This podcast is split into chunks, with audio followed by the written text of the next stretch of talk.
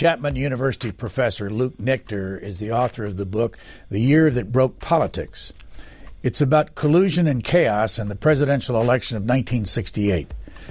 Professor Nichter is also the creator of NixonTapes.org, the only website dedicated solely to the scholarly production and dissemination of the digitized Nixon tape collection in existence. More than 3,000 hours. Nichter's book focuses on the 1968 presidential race and the contentious battle between Vice President Hubert Humphrey, Richard Nixon, and George Wallace. Professor Luke Nichter of Chapman University, Doug Brinkley, in his book, Silent Spring Revolution, says in the back, in the acknowledgments, thanking you, that you know more about Nixon than anybody alive. When you uh, hear that, uh, what's your reaction? Uh, gratitude, uh, perhaps a bit of hyperbole from a best-selling author, um, but uh, I, have spent a lot of time thinking about Nixon. I'm not sure I understand him or any other complex figure from U.S. history, uh, but, but, I do think um, I, have come to have some understanding of that time period uh, after a lot of years. When did it start for you? Uh, no, there's no, there was no big bang at the beginning of this journey. Uh, for me, it was a, I, I grew up in kind of uh, Northwest Ohio, and it was, uh, I was a student in need of a thesis topic in grad school. And, and, you know, it takes 30, 40, 50 years for records to become declassified. And if you rewind the clock from that time period, 2004, 5, 6, it kind of puts you right in the LBJ Nixon period which was 30, 40, 50 years old to everybody else, but brand new to historians. Your NixonTapes.org website says that you have over 3,000 hours of, uh, of conversations, but then at some point I see that there are 37 hours, 3,700 hours altogether. How, what has not been released? That number surprisingly has changed over it's, the initial estimate was 5000 uh, and, and, i think it was a time the national archives really didn't know how many they were. They could tell you how many physical reels there were and they knew the maximum capacity for each reel but they didn't know how much stuff was on each reel. So that number has kind of gradually been whittled down as they're still digitizing these tapes. But today i would estimate around 500 hours uh, more than Kennedy recorded in his entirety and almost as much as Johnson recorded in his entirety has never been released from Nixon. And some of it's national security classified, privacy rights of people who didn't know they were being recorded. Uh, it's kind of an overlapping web of restrictions. Who controls that system right now of releasing more of those conversation. Technically, it's the National Archives that, that's in the access business, uh, and but, but you know they have statutes, executive orders that they have to follow. Because uh, the problem with with a tape is you could have 60 minutes of the president discussing issues that are restricted by grand jury and statutes and national security. It's kind of woven together, you know, in a conversation. So it's it's particularly complicated to get these materials fully released. You've done two large volumes on the tapes and the transcripts. How did you do that? Uh, not, not easily. Uh, and uh, I think the first one was 758 pages, and the second one was 829, and I felt the pain of every page. What I tried to do, because these are still a sample, I mean, we're kind of taking the, the sort of great, greatest hits approach, kind of the best of the best. And what I tried to do, because I had to have a methodology ultimately that could guide me, but also one that I could defend in the, in the way that we created the selection. And what we focused on was sort of the issues that, that Nixon himself spent the most amount of time on. You can see that by looking at his schedule, the, the meetings that he has, the people that he's talking to. So that was at the time primarily China, the Soviet Union, uh, the trips that he makes to both in 1972, uh, Vietnam War, and, of course, lots of other political conversations, the 72 election, a little bit of domestic policy and economic policy. And so that's kind of our, our sample that, that we tried to offer readers. If someone wants to listen to these tapes through your system, where do they go? So you mentioned NixonTapes.org is a site that I started, and they're all up there, kind of MP3s. Uh, I get contacted by a lot of researchers, film producers who need higher quality audio. But ultimately, uh, you know, I, they're still not all online and obviously not released. Uh, the Nixon Library is complete, and the National Archives is completing what they call the, a digital master, kind of the first true digital copy of these. Uh, and, and that also is going up at nixonlibrary.gov. So, what have you learned about Richard Nixon from listening to all these tapes and transcribing them? Well, I think the first thing I would say is it's not static. Uh, I mean, I, I'm lucky that somebody pays me to learn and have fun every day and share this new knowledge with students and, and readers. I, I think that my bottom line is is, and of course, this is 50 years later, and, and uh, I, wasn't born until the late 1970s, so I, I, have a bit more professional distance. I wasn't on college campuses during Vietnam. Uh, it was really my parents' age who were who were drafted and went to Vietnam. I think first and foremost is I, I, you know, while there are moments in Nixon's career that you can clearly say he, he was a, a, a kind of dogged partisan, on the whole, I consistently find that, that he really occupied the kind of center lane in the Republican Party. And I don't see him, at least in, in records, as being the kind of figure that Herblock, the cartoonist, showed kind of crawling out of the sewer every four years to campaign for something. I think he kind of situated himself, certainly in 1968, as kind of, you know, you know, more centrist than sort of he had Romney and Rockefeller on his left uh, in that race. He had Reagan on his right and certainly Wallace to the right of that. I think Nixon, during those years, really tried to operate as a centrist. In your book that we're going to talk about, uh, in the back, you say being a historian is a morbid profession. Why? So what historians are supposed to do, you know, the image of us, we're, it, it's not like Indiana Jones. You know, we're, we're sitting in an archive and we're assembling evidence. It's like pieces of a puzzle, except you can't cheat and look at the image on the box of the puzzle and see if you're on the right track. And also, you never get all the pieces before you have to make a decision. The information is always incomplete. And that information is usually left behind after people are deceased uh, FOIA requests. I put in a lot of Freedom Information Act requests, and most of our privacy rights, not all, believe it or not, are waived once we die. And so I think the history is often written. Here it is 55 years later, after 1968. Uh, usually after after everybody's gone, that's the the necessary hurdle to get over for the bulk of the records to be released. What can you tell us about the Freedom of Information Act and attempts from, by you to find information through that act? Well, first and foremost, um, uh, it does not work as Lyndon Johnson uh, intended it to uh, in 1966 when that law was passed. Nowadays, as, as a writer, if you don't put in those requests very early in your research process, really before you even know the right questions to ask, or which records to ask for, you've got no hope of ever getting those records back by the time you finish. I might take five years to work on a book. A journalist writing on a deadline has almost no hope of using the FOIA the way that it was intended, yet it still serves a purpose. And there are calls of overhauling it, and, and, and maybe that will come to pass. Uh, but FOIA is is an important, uh, I think, a tool that all of our uh, all of us as stakeholders in our democratic system have to hold public officials accountable. Your Wikipedia site has it says at the top that you went after Gordon Liddy's uh, information through a 2009 uh, uh, lawsuit. What was that about? How did that work out, and what did you get from it? Uh, I can only imagine what's on Wikipedia about me. I, I can't admit to writing that. I don't know who did that entry. There's not um, actually there's not much about you on Wikipedia. I think you need to find somebody to beef it up. But anyway, that's the lead. maybe, maybe that's better, and maybe that was the era that uh, that that entry was was written originally.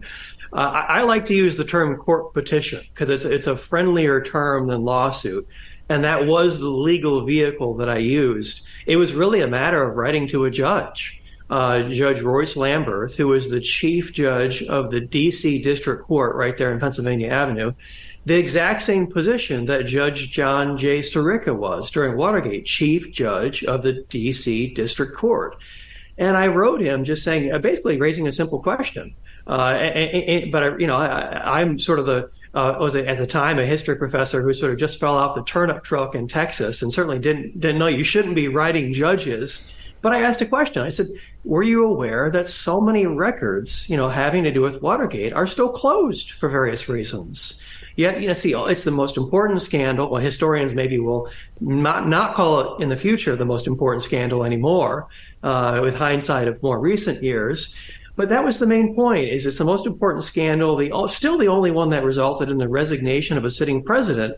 Yet all this stuff's closed. You know what? What can we do about that? And he was willing to entertain my sort of fumbling through procedure and this petition and court filings, and ultimately we we got some records opened up. What'd you learn about Gordon Liddy? Well, Liddy, of course, is just one of the named defendants. It's sort of he always gets truncated, but of course, it's it's Gordon, it's G. Gordon Liddy et al. Uh, and I think what we learned, it, it, what I learned from that case, is Watergate is maybe not what it seems. You know, there's a whole literature out there of people that that maybe should be termed conspiracy theorists. But what I learned is that it, it, may not be, and I think that's a lesson of this book on 68, that politics isn't always what it seems. And it's, it's not always, I think, what we've been told it is. For those of us, at least for me, you know, I view it sitting from the cheap seats, you know, looking at the actors on a stage. And in, in, in those records that were opened, uh, for example, um, you know, I mean, I, I, still struggle with why is so much still sealed. The wiretapper Al Baldwin, who was listening to conversations at the DNC from the Howard Johnson across the street from the, the DNC offices of the Watergate, uh, there's a, still a tremendous amount being or that's restricted. And I, again, I think to, to a riff on that question that I asked Judge Lamberth is why? You know, if it's if, if we know everything there is to know about President Nixon, that and and and the, the actions and converse, secretly reported conversations that led to his resignation, then then why is still so much closed? I mean, who is being served by that continued closure? Also, in, in the acknowledgments in the back, you say so much of what passes for history today is not based on rigorous research. Why do you say that? That that doesn't make me popular at academic conferences uh, to say that. But I think um, I think look, certainly, you know, your, your audience here are, are, people who read political books, and you see so much of history. A lot of the same stories get repeated over and over again, and very few people go back and, and actually check the sources. Uh, and and I think sometimes when you do, you tri- you know to the earliest works and the first footnotes. Sometimes that evidence vanishes like a mirage in a desert and I think it's important to go back and check the sources, even in cases where we thought we knew all there was to know. That leads me then to one of the main thrusts of your book. I'm going to play some audio from an interview that I did with Jack Farrell, full name John Farrell, on uh, about 2017 because you write about it, especially back in the uh, in the notes. And this is Jack Farrell talking about an incident with Anna Chennault. Let's run it and get your reaction.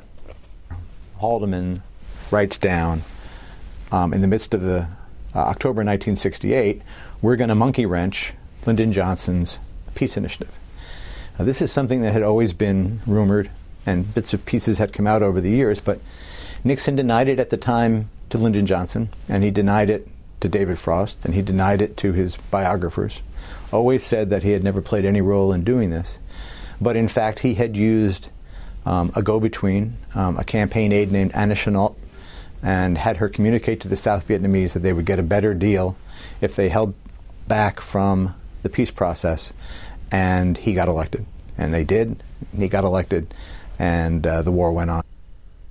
What's your quarrel with that? Well, it's uh, I would say not a quarrel. Uh, you know, that's a story that's been on the public record in some shape or form since early January of 1969. I think my reaction to that would be um, one, um, John Farrell doesn't say that in the book. Uh, he said, uh, he, you know, he, he wrote a political essay and gave a bunch of interviews where that became his interpretation. But those words are not not only not in his book, but I, look, I, as a historian who believes in the power of sources, I, I, will say a line that I just put on repeat over the years. You don't have to believe me. Go check the source for yourself. And if you look at those four pages of notes, which I reproduce, you know, in the appendix of this book, um, what he's saying those notes say, that's not in those notes. Those words are not in, Nixon's not saying monkey wrench the peace initiative.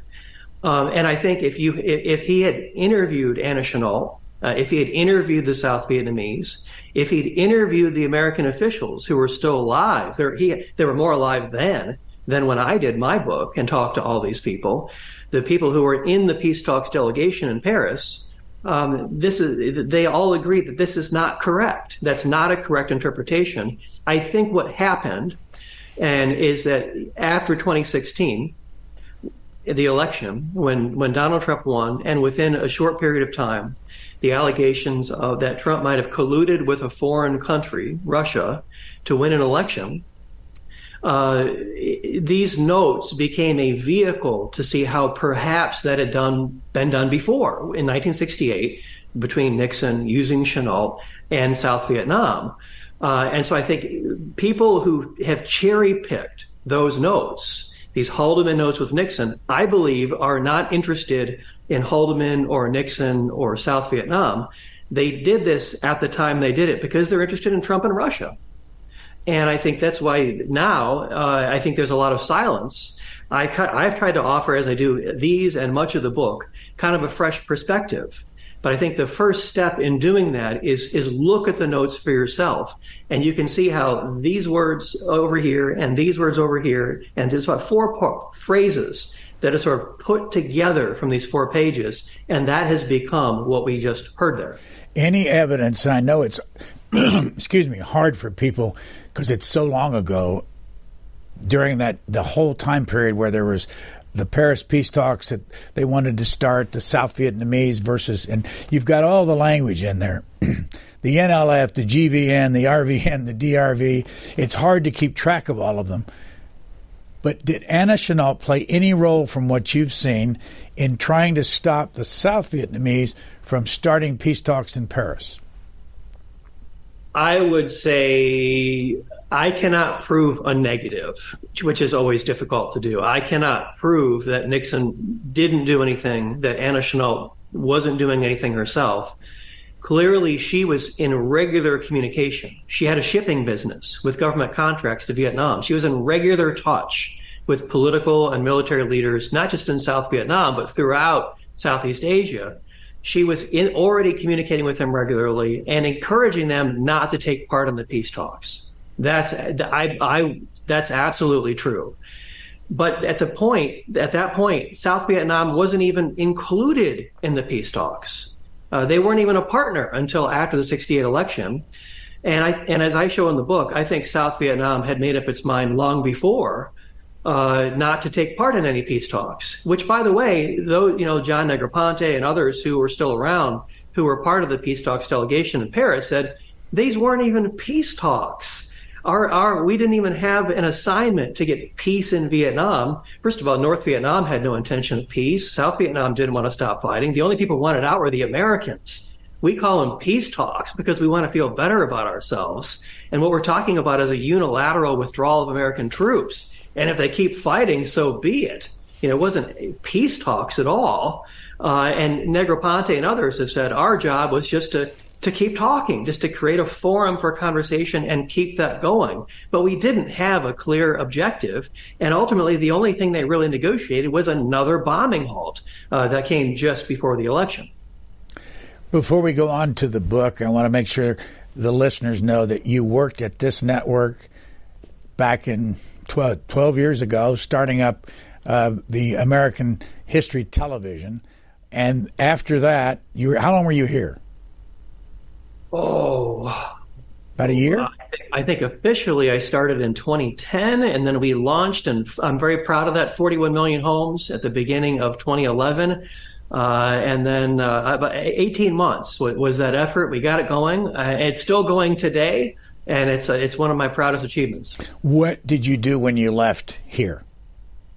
I went back to the uh, the academic world uh, where I came from. Uh, so I went back to the classroom and uh, turned out some of these books, including the the part. It was it was the year after that that I started talking to Doug Brinkley about. Hey, you know, maybe we should get together sometime and talk about a book uh, that, on the Nixon tapes. So I really went back to kind of writing and teaching and, and researching. Where were you?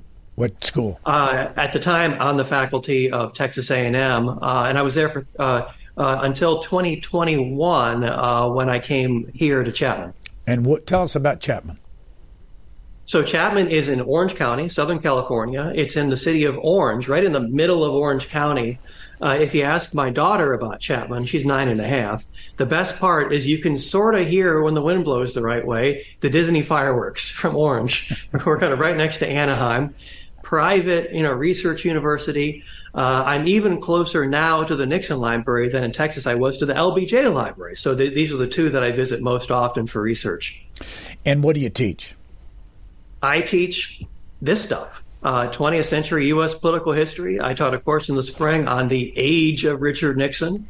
Uh, I taught a course called White House Tapes from FDR to Nixon, looking at the the entire from 1940 with the first ones by F- FDR was the one that got it started, and they all taped after that. Even though you know when we learned about Nixon's, we assumed he was unique and that he'd done this, and it turns out others did it too. And so, you know, as I say, I, so I, am just having fun, and I get to share that uh, th- with students and, and with readers. Why did you decide to do a book on the 1968 uh, campaign? Well, I think there's a there's a number of clues. Uh, it, one is in the appendix. You know, I felt like uh, the Chennault affair had really not been researched by someone who went and talked to everybody. And I have no training to do interviews. I'm not particularly good at it. Uh, I think a second thing is I, late uh, December 2017, I had a meeting with uh, Walter Mondale at, at, his law firm in Minneapolis. And at the time, I was doing a, a different book, a biography of Henry Cabot Lodge Jr. And uh, I was talking to Mondale because I just he was just he, he was very friendly and wanted to talk about the 1960s. He liked Lodge, said nice things about Lodge at the beginning of the meeting, and then he, we segued to 68 and maybe I realized that's when I should be, you know, working on this instead, and ultimately did. And he said something which changed how I thought about 68. He said, "If you want to know what I think, I'll tell you." He said Lyndon Johnson absolutely did not want Hubert Humphrey to win, and he said it twice. And I said, "Well, what do you mean? Do you think Johnson wanted Nixon to win?" And he sort of looked across this long law firm, this conference room, and then he kind of looked back at me and said, "Maybe, you know, maybe." And I felt I was sort of being challenged when I got done with the Lodge book to start looking into 68. And so that's what I did. What did you uh, learn about Hubert Humphrey? I think Hubert Humphrey in history is much more than just an also ran. You know, I think uh, Americans can often name the victor of a, a campaign, an election, maybe, you know, the runner up. And then the series of kind of also rans are easily forgotten. I think Humphrey is, is someone who is incredibly decent, perhaps too decent for politics. Uh, ultimately, uh, it, a lot of the Johnson people told me that, that Johnson, uh, Johnson believed to be president, you had to have a killer instinct, were the words they used. And he, Johnson didn't think that Humphrey had a killer instinct. I wonder personally whether Humphrey's best chance at the presidency might have been 1960 at a time when there wasn't a Vietnam War, the country wasn't divided the same way. He could have focused on his bread and butter issues of domestic policy. Uh, and and it, had he not gone to defeat in 60, largely, in say, West Virginia primary against the Kennedy machine, you know, I wonder if that was his best window to reach the presidency because I think he could have gotten there. What did you notice about how Lyndon Johnson treated Hubert Humphrey when he was his vice president? I think, I think this is a fascinating. I think really this is history that hasn't been written yet, although some have suggested it. I mean, you go from 64, when Johnson is very proud to have Humphrey on the ticket. Johnson, in the civil rights era, needs that outreach to the liberal side of the party. Yet by 68, they're barely on speaking terms. So what in the world happens, you know, in these four years? I mean, in, a way, it's unfair to the reader because I'm only showing them the very end of the story in this book. Uh, but I think ultimately what you see is Johnson withdraws from the race in, on March 31st on television. He will not run again. It comes a, a dramatic, almost postscript to a speech otherwise unrelated, responding to the Tet Offensive. And I think what you see is most books at that point uh, count, consider Johnson a lame duck. The spotlight turns to the challengers. Johnson's not important to most biographers and historians. I found a very different story in this book. I really restore Johnson to the central place that I believe he played throughout that year. He simply shifted from the ballot to his own political legacy. And um, probably my most controversial argument in the book is that I believe, after talking to everyone around, about 85 people from all four sides, going through tapes and records, new evidence like Billy Graham's diary, that Johnson ultimately came to prefer Nixon as his own successor. Doesn't mean they liked each other necessarily personally, but I think Johnson came to believe that having Nixon as a successor uh, would be better for his own personal legacy.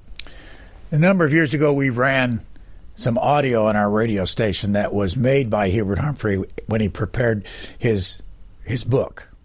And what I remember from that audio is that Hubert Humphrey said, among a lot of things, that LBJ would not allow him to fly a jet aircraft in this country doing his job as VP. The only time he could fly on an American government jet aircraft was going overseas.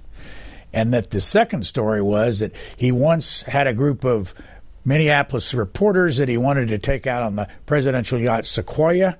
He, once he had scheduled it, Johnson found out about it and canceled it, and he found himself having to go find somebody's yacht so that he could take these reporters out. I bring that up only to get your reaction to that. Did you find more examples of how LBJ treated Hubert Humphrey like that? I have heard those stories. I've also heard that he wasn't allowed to use Camp David. Uh, I was heard. I've heard that uh, from Humphrey staffers that the routine practice uh, of the vice president's office of kind of hiding staffers on different departments' payrolls because the vice president doesn't have a very big budget independent of the White House. Uh, he wasn't allowed to do that. I think it, possibly as poorly as Johnson was treated at times uh, as vice president himself uh, by the Kennedy White House, I think Humphrey might have had it even worse. And that's why I paid so much attention to Mondale's, what he said about the election in 68, because I, I, had known that Humphrey, Senator Mondale, as he was in 68, was in Humphrey's old Senate seat. I knew he co chaired his campaign in 68, although sometimes that's more of a ceremonial duty than substantive. But I think Humphrey ultimately greatly influenced Mondale when he went on the ticket with Carter in 76, became vice president, helped him to negotiate a better job. Basically, he said, Humphrey and I became very close in the, in, in the 1970s. And he taught me a lot. And I think one of the things he's taught Mondale and probably all vice presidents uh, since is get an MOU or some kind of an understanding with the president. Otherwise, it's going to be you're not going to have a lot to do. Here's some audio. It's an LBJ conversation with Hubert Humphrey, August 29th, 1968, right before the election. And he's telling him what to look for in a vice president. The one thing I do is look at what I got as vice president and see where you're going to get it. Yeah. Now, I just can't improve on that. That's not sentiment. That's not emotion. That's just true. You want lots of energy and go-go. You want lots of articulateness. You want a guy that when the boss doesn't know whether he can come or not, that he'll turn up his speech and laugh and thank him for coming. You want a guy that when he got to go down in the swamps and the boss can't go, that he'll love to do it and be happy, even though it just cuts his toenails off. I'll have to say this about you. I guess you always willing to be president, but I never saw any evidence of it until I told you that I couldn't be. Now that's that's what you want. Your reaction. I, I struggle. Uh, so this is a Johnson White House tape. Um, Johnson knew he was being recorded, so he's turning it on and turning it off when it suits his interest, or at least my my reading of that. Um, so I think that's the first thing, the kind of grain of salt that you take these tapes with. These weren't sound activated like Nixon's; these were manually operated. But my specific reaction is, besides that, uh, Johnson did not think that Humphrey had made a good choice in choosing Senator Muskie of Maine to balance that ticket. He, he didn't balance the ticket very well.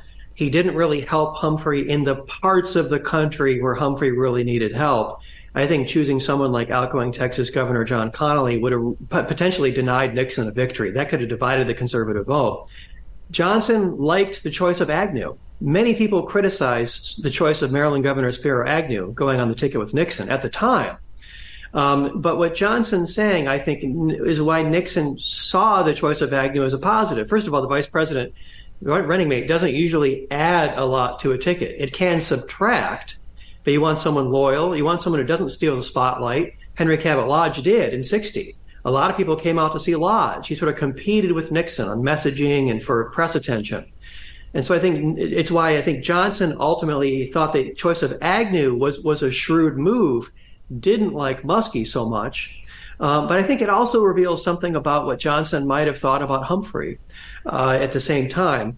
I think Humphrey was too eager to to speak for Johnson, to speak for the administration. And even though I, I, I don't think I think Humphrey was totally loyal, the accusations of disloyalty, I don't think that was ever intentional uh, by anything Hubert Humphrey ever did.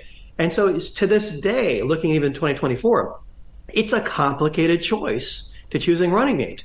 Uh, political balance, geographic balance, uh, but at the same time, the the person at the top of the ticket doesn't want to share that spotlight very often.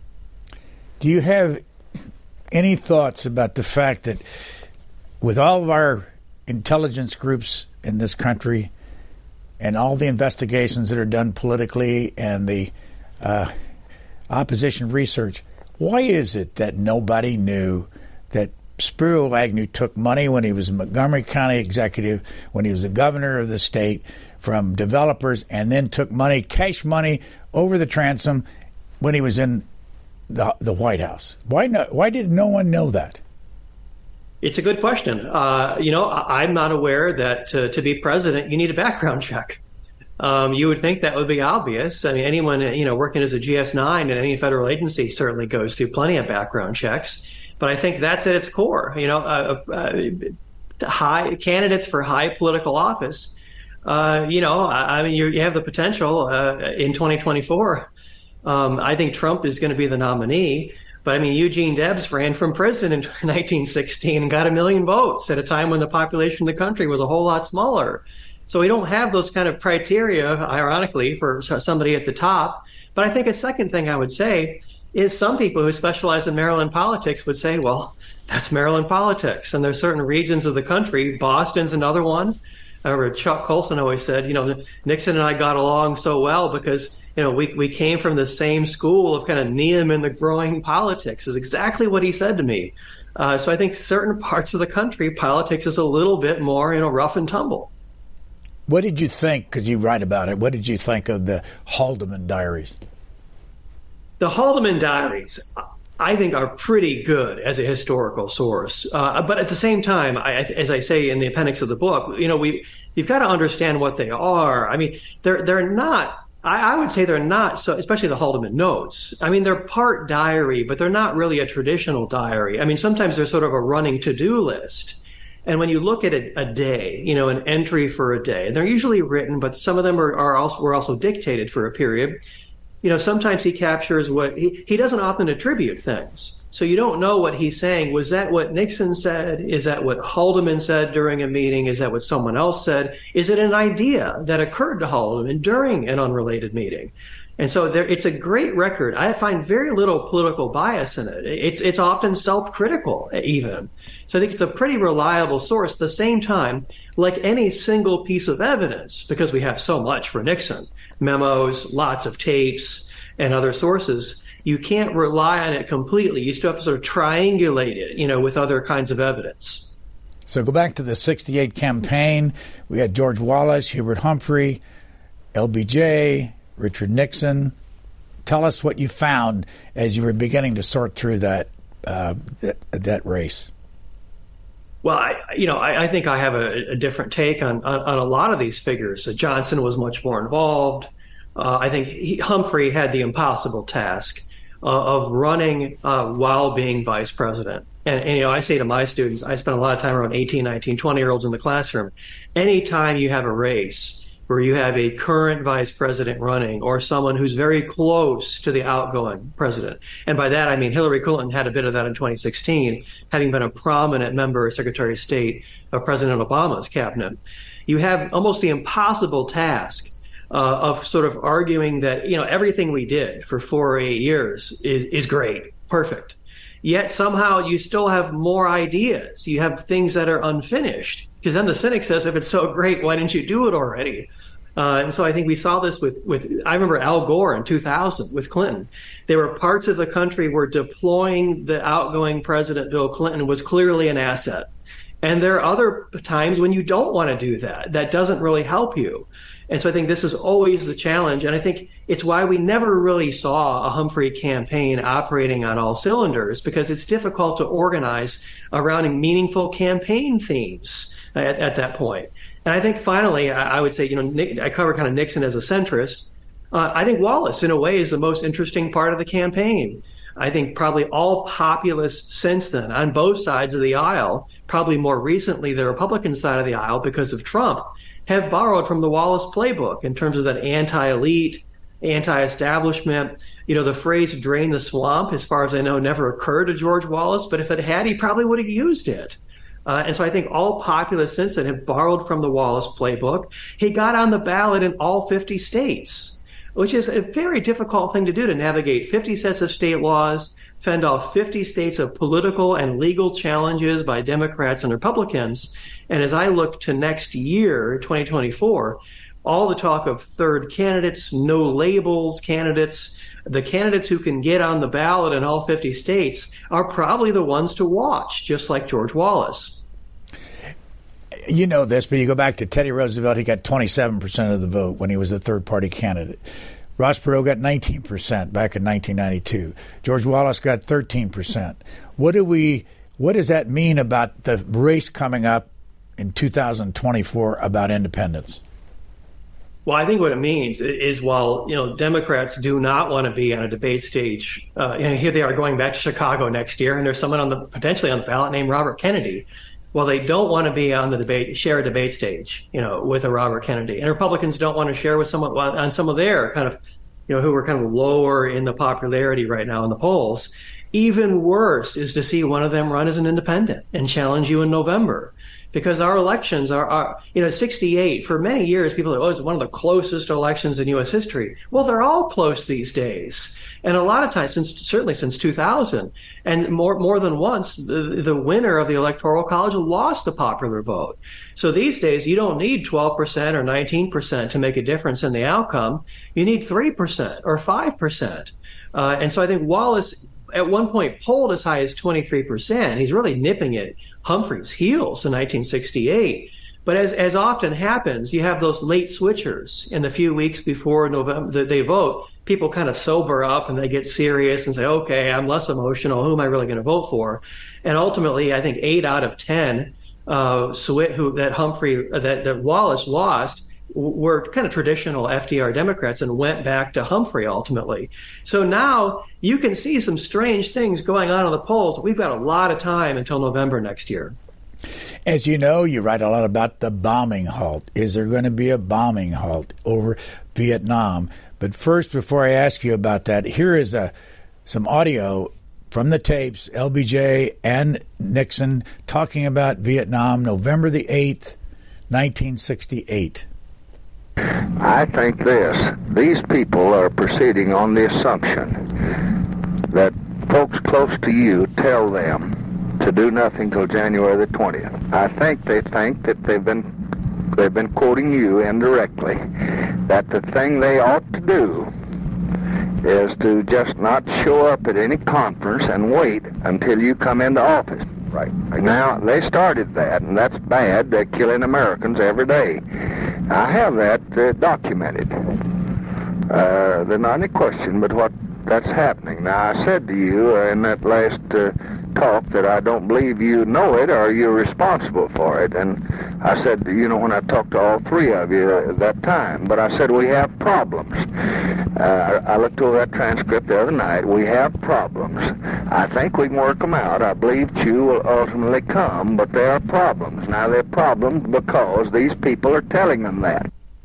Now, he's talking to Richard Nixon after the election but you write about the whole the whole Vietnam issue all through the '68 election. How does how does this all relate?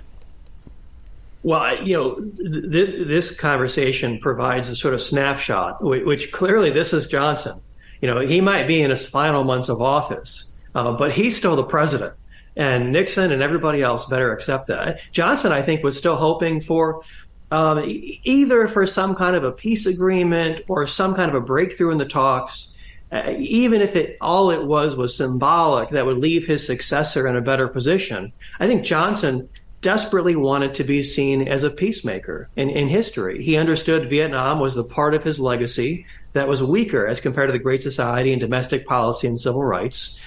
And so I think, you know, Vietnam throughout that, that, that year, Johnson is reacting to events in Vietnam, just as many Americans are, starting with Tet Offensive in the beginning of the year, this coordinated simultaneous attack on Americans and our allies in South Vietnam at a time when Americans were being told the war had been going better, and all of a sudden it didn't seem like it. Johnson's withdrawal from the race in March, peace talks begin in May. Um, people, Vietnam consistently, eh, you know, on their minds as they go to the polls. Both candidates, Humphrey and Nixon, pledging to get out of Vietnam in different ways, according to different timetables. But sort of Vietnam kind of never goes away. It's sort of there in the background, you know, throughout the year. Why was uh, LBJ so suspicious of uh, Hubert Humphrey? Well, I, well, on, I, Viet- I on Vietnam. A, a, number of reasons. I, I, think it probably goes back to uh, uh, the the first full month that Humphrey was uh, vice president uh, in in February of '65. Uh, Humphrey had had had made uh, a mistake. He didn't realize it at the time, but he had offered candid advice during a National Security Council meeting uh, that was critical of, uh, of, of the administration's Vietnam policy. Uh, Vietnam at the time was was not in a good situation, very politically unstable. Um, the first Marines were about to go to Da Nang uh, on the beaches of Da Nang the next month in March, and then the bigger escalations the summer of '65. And so I think Johnson suspected Humphrey uh, coming from more of the left wing, the liberal side of the party. Johnson was more kind of a centrist, center right, I would argue, within the Democratic tradition. And, and, and, by early 66, Senator Eugene McCarthy and others were really starting to call uh, Vietnam a mistake. And Humphrey seemed sympathetic to that. And I think Johnson I think Johnson took a lot of that criticism personally. It wasn't intended personally, but it's how Johnson came to believe that to question that, that Humphrey's loyalty. This is from your book. Humphrey did not know that the text of his Salt Lake City speech remained in the studio teleprompter after the taping. Tom Korologos, a staffer for Senator Wallace Bennett, discovered it while working on Bennett's campaign taping later that day. What's this about? Th- this is a fun story. Uh, so almost all books look at one date when the Humphrey campaign turned around in 68, and that's September 30th. This taped speech uh, that uh, he, he just gently separated himself, taking a more liberal position uh, on Vietnam. Uh, and, and so I, I, was at an event and I had Tom Korologos and, and Richard Allen in the same room, and they were the participants together in this event. It turns out that Korologos, they're using the same studio to tape for Wallace Bennett, finds a copy of, of Humphrey's speech before it airs later that day, tips off his friend Richard Allen, who at the time uh, was a foreign policy advisor for the Nixon campaign. Nixon then calls, I think Nixon calls John, Nixon's in Detroit. He calls Johnson, says, What do you know about this speech where your vice president is separating himself on Vietnam? I don't think Johnson knew at all. He's tipped off by Richard Nixon. Johnson gets a copy from the DNC and is furious at Humphrey for about two weeks after the speech takes place. Uh, so I think it was a key moment when I think when when when a lot of the kind of liberal Democratic voters who had been for McCarthy, they had been for uh, for Bobby Kennedy, and they hoped at Chicago it might be a McGovern or an, a Ted Kennedy who might at the last at the 11th hour take the nomination really sat on their hands and weren't enthusiastic about Humphrey.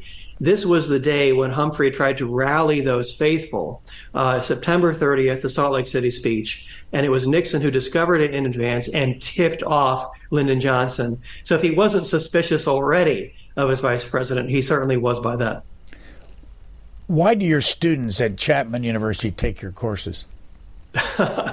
well, well, it's, I don't know. Maybe they come to believe it's a mistake. I, um, yeah, look, I'm, I'm, I'm, a, I'm an advocate for uh, the liberal arts and, and, for history.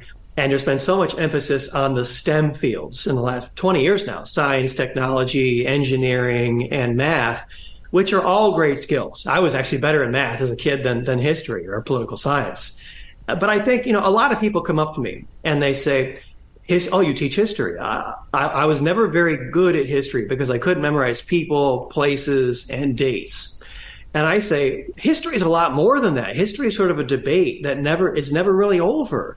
We're constantly reassessing what we thought we knew uh, about history because new evidence comes to light all the time that, that challenges our preconceived ideas. To me, what history really is about is not a static set of events, people, or places. It's about who we are as people and how we got here, and perhaps a suggestion of where we might be going. When do you see the students get really interested in what you're teaching them? When they have their hands in the sources. Uh, so when I teach this White House tapes class, when I'm talking to them, I can sit here and I can tell you exactly how RCA created this continuous film system for FDR as he was going into the political campaign in 1940. He was concerned about Willkie and being misquoted in the press. But there's nothing like turning the recording on and letting him hear it. You have a kind of voyeuristic feeling, a kind of fly on the wall of the Oval Office that you're hearing something uh, that, that not a lot of people have heard. It's often different than what's in the history books and it allows young people, it empowers them to sort of bypass the traditional textbook and come to their own conclusions. How do you test them? Oh, uh, well, it's it's getting harder with AI.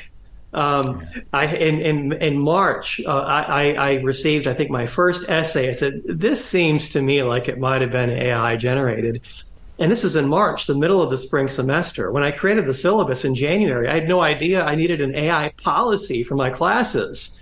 And universities now are quickly figuring this out over the summer because this is the first academic year that this is an issue. So uh, how I've tested them in the past is, to, you know, historians write essays. We communicate ideas through writing based on the interpretation of evidence that putting together that puzzle.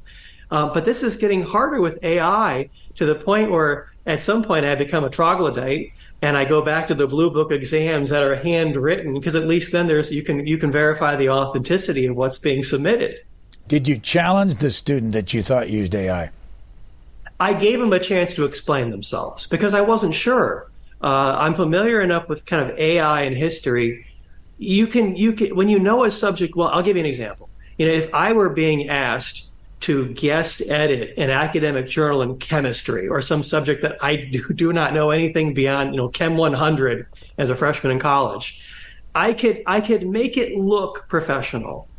I could make it look, you know, I could lay out the argument, I could have the sources, I could have the narrative, but someone who understands that field would figure out that I'm a fraud and I don't really know the right sources. And that's kind of the problem with AI. I gave the student a chance to explain themselves. And I, I think the student was honest in the sense that these days there's so many test prep websites and things, essay prep websites. And what she told me was she had put a paragraph or a passage uh, you know these these uh, these present themselves as like grammar checks. You can put a paragraph in a text box, and it'll make suggestions. Well, making suggestions based on AI generated content. And so it's doing more than just grammar check or spell check. It's suggesting content. And so I think that's the challenge for a college age student now is understanding so much of this is being AI generated, and it might not have a bug on the website that indicates that, uh, but you've got to be aware. Why did you have the title of your book uh, be The Year That Broke Politics? Well, this was a tough one to come up with a title. Uh, we went back and forth with a lot of different titles. Uh, and certainly it's not the only year, you know, that broke politics. People might say that perhaps today about politics. But I think it, it sort of, I, I, didn't want to be the title to be focused on a particular candidate. It needed to be, there, there, there's not really a starring actor. There's a lot of co-stars. And so I think we wanted to be focused on kind of the theme, on the era, on the decade, on the year, and not so much on a particular figure because they all share the spotlight at different times. And when they came up with that and that kind of silhouette image on the cover, uh, which the LBJ library uses in one of their exhibits. And the Nixon library, I'm gratified to know, uses a sort of slightly different but a similar photo. Uh, we thought, you know, that's it. I can't do any better than that. You have a chapter titled Messenger. Who's that? A, uh, the, a figure uh, who who uh, is probably the most important figure in this election, who's not on the ballot, and that's Reverend Billy Graham. Uh, and, and, and, you know, I wish I could say I, I knew this going into it. Uh, but two, two, two months after Mondale's charge, uh, to figure out what was LBJ's state of mind and probe the Johnson Humphrey Nixon relationship. Two months after that, in February of 2018, uh, the Reverend Billy Graham dies at age 99. And that triggered the beginning of a process which continues to this day, the opening of his 70 years of personal papers at the Billy Graham Library in Charlotte. And the Grahams allowed me to use uh, a portion of his diary that he called his VIP notebooks. And because he lived so long, it's 50 some volumes that document verbatim contact with presidents, first families, and top staff that begins with Harry Truman in 1950, goes all the way to Barack Obama in 2014. And there's content of, of conversations with president that, that, as far as I can tell, not in the National Archives, not in any presidential library. And in specific to 68, the part that I was allowed to see and use, it's called Messenger, the chapter, because Billy Graham operates as a messenger back and forth. Johnson, Nixon, Humphrey, Wallace, former President Eisenhower, California Governor Ronald Reagan. And, and these messages back and forth are what helped me to conclude that Johnson eventually came to see Nixon as a successor for better successor for LBJ's own legacy. And the peak of this sort of message activity, messenger activity, is just after Labor Day when Johnson carries a message, uh, Graham carries a message from Nixon to Johnson in the Oval Office just after Labor Day in 68 uh, that uh, Nixon makes a multi point uh, promise to LBJ as president. To, that he would never criticize Johnson by name. He would give Johnson credit for Vietnam when it's all over. He would Nixon would consult with Johnson in retirement and would do everything Nixon could do to give Johnson a good place in history. And I thought this was an incredible act of political marksmanship. What if it leaked out? You know, I'm not sure we keep secrets like that anymore, but I think it's exactly what Johnson wanted to hear at a time when many in his own party were criticizing him. What about the um, this sentence from your book? Graham told Nixon that he believed presidents were divinely chosen and each was called to serve. Uh, I don't know. I, I, want to be careful. I don't want to go too far with this, but uh, if if you apply that to every president uh, in my lifetime, I wonder uh, how that stands up. Uh, well, it's it's no surprise. Graham was a kind of uh, already a very well established, you know, leader of the evangelical community at that time, reaching kind of the peak of his own profession as Johnson, Humphrey, and Nixon were reaching the peak of theirs. And I think all presidents are accustomed to governing during times of crisis. It might be economic, political, military, cultural, social. Billy Graham in the 1960s, uh, looking at assassinations, John F. Kennedy, Robert Kennedy, Dr. Martin Luther King, uh, the world's, uh, the, the country's longest war at that point in Vietnam, all the upheaval culturally, socially on our campuses, the draft tearing the country. Graham's diary makes it clear uh, whether there might have, he, he wondered whether there might have been another kind of crisis, a spiritual crisis of sorts in the country. And so I think that's partly why Graham was able to play this role of messenger on both sides of the political aisle, because if you told Graham something, typically it didn't leak. He only passed messages from Johnson to Nixon that he was authorized to pass specifically, at least as his diary says.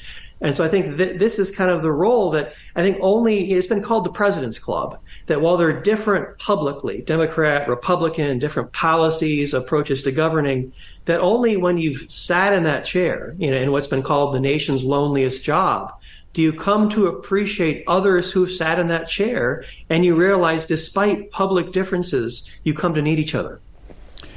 As you know, one of the things that Billy Graham said was I knew, I know he didn't think it was going to ever leak, but it did. It was discovered by Jim Warren in 2002 from the tapes. I know you know this. They're going to run it. This is a conversation between Richard Nixon and Billy Graham about Jews. They are energized by a supernatural power called the devil. This is what the Bible teaches, whether you believe it or don't believe it. This is the biblical teaching, and this is what I believe. And I believe that you have they have a they have a strange brilliance about them. Oh, they have a they have a they're smart and they and they are energized, in my judgment, by supernatural power. Well, also they do something else. They're not smart. And you see, and uh, of course Hitler didn't. Uh, they had a stranglehold on Germany, on the banking of Germany, on everything in Germany, and the media. They had the whole thing, you see. And but he went about it wrong. But but this stranglehold has got to be broken, or this country is going to go down the drain. Yes, sir. Talking. I can't ever say it, but I believe it. No, but if you get elected the second time, you might be able to do something. Billy Graham suggesting the stranglehold Jews have in this country is going to not going to be work out too well. What do you think of this? Well, and, and certainly, uh, you know, the, the shelf life on those remarks is not very good, and he came to regret those comments later. You know, I, I once wrote him uh, when he was alive, and I asked him not about this specific conversation because I figured that's not something he wants to talk about, but I asked him about the Nixon tapes. And he wrote me a letter back. His eyesight had been failing at the time. He had someone else do his correspondence, Stephanie Wills, his longtime personal assistant. And he said something to me like, um, uh, you know, uh, I don't know what's on all those tapes, but something like what God does. And that's good enough for me. I don't need to comment. And so I take from that. Um, you know, Nixon's often, you know, this is often used. It's, we used it in our Nixon tapes book with Doug Brinkley as, as evidence, you know, that Nixon was anti-Semitic, that they were discussing this. I have, I don't deny the existence of this conversation, but I take a more, you know, I think Nixon was much more of an equal opportunity hater. I mean, he criticizes Italians and conservatives and liberals. He considers, like, at some point, criticizes just about every category of person. And certainly Nixon had conservative Jews that he liked. Israeli Prime Minister Golda Meir credits Nixon as saving the nation of Israel in 1973 during the Mideast War. Uh, so it, I, I, try to take a more nuanced view. Um, but certainly, um, I think this this was a conversation. This again under a Johnson or a Kennedy taping system, manually operated. I'm not sure a conversation like that gets recorded. Uh, but part of the reason Nixon had a manually operated system as he thought it was fair for history, warts and all. So, what do you think it would have been like if, from Truman to Obama, that the man they always called into the White House to give them advice was either a Jewish rabbi or a Catholic priest, compared to a Baptist minister? Mm. Well, that's a good question. And, and certainly, uh, spiritual counselors, to use that term, uh, since Graham's days and going forward, uh, represent a much more diverse range of beliefs, philosophy, religion. Uh, you know, I think in that era, a, a, lot of those leaders were moderately conservative. Southern, I mean, Truman, FDR had strong Southern roots. Uh, Eisenhower, uh, sort of born in Texas, sort of from Kansas, and I think that kind of Southern Baptist way uh, related to a lot of those presidents, in particular because Graham was from a border state, being from uh, from South from North Carolina, that was really starting to come up for grabs politically. People forget in those blue red maps of Eisenhower Nixon in 52, 56. Uh, Eisenhower Nixon won Virginia twice. They won Louisiana in 56 and began to claw back some of that traditional Democratic South uh, it was starting to get politically really interesting as millions of voters were now coming into play that, that hadn't been in play. And so I think Graham, uh, because of who he was, uh, and because of where he was from and what he represented. And of course, we haven't even got into the growing evangelical movement. This is really where all that begins their power as a voting bloc. Uh, I think for all of these reasons, uh, Graham was able to ingratiate himself very deeply on both sides of the aisle. His son's been a big supporter of Donald Trump. Do you think Billy Graham would have been? I, I, there are parts of this diary that I have not been able to see, and apparently in 2015, I think it was uh, Trump attended Billy Graham's 95th birthday, and apparently they had a brief but warm conversation. as far as I have seen, Franklin Graham has said his father did support Trump. But I will say his father had a different technique. You know, while he might um, say nice things about a political candidate, he always claimed he was a lifelong Democrat. I mean, a Southern Democrat. Um, he never offered endorsements. He would come pretty close. I mean, he would sometimes make clear who his preferred candidate was. I think I think Billy Graham was was surprisingly sophisticated about politics, and he knew how to walk a a, a line, sometimes a very fine line, between you know. Uh, uh, but, but I think ultimately his his prize wasn't politics; it was his ministry. And in, in that line of work, you don't want to alienate, you know, any of your potential, you know, attendees at rallies, and many of whom are, you know, are across the political spectrum. Going to have to wrap it up, but I do want to ask you about a, a testimonial on your NixonTapes.org from George Herbert Walker Bush. And I assume you provided him uh, this information. He says the quote is, "I'm pleased that you have found no record of his having made unpleasant comments about me." Uh, what, what was the story around that? that came comes from a letter that he wrote me. Um, you know, um, uh, I'm basically a blue collar, lower middle class kid uh, from Ohio, first generation college grad in my family. And when I started to work on these tapes, I did not realize I would start to hear from people, presidents, members of the cabinet, and they all wanted to know what did I say on the tapes? What did the president say to me? And in this case, this was different he wanted to know what did Nixon say about me after I left the room. and a lot's been written that Nixon criticized him, thought he was weak, kind of establishment, kind of a weakling. And so I, I sent him a bunch of recordings, and I said, a, a little bit, but he doesn't criticize you more than he criticizes anybody else. And he was really glad to hear that. Our guest has been Luke Nichter, professor of history at Chapman University, author of a new book called The Year That Broke Politics, which was 1968 and also the gentleman that started the NixonTapes.org, where you can find it online. Thank you very much, Professor Nichter. My pleasure. Thank you. Thanks for listening to the Booknotes Plus podcast. Please rate and review Booknotes Plus, and don't forget to follow so you never miss an episode. Questions or comments, we would love to hear from you. You can email us at podcasts at c-span.org. If you've been enjoying this podcast on Stitcher, please be aware that platform is ending operations at the end of August. But don't worry, you can still find this podcast and all of C SPAN's podcasts on many other podcast platforms, including Apple Podcasts, Spotify, Google Play, and the C SPAN Now app.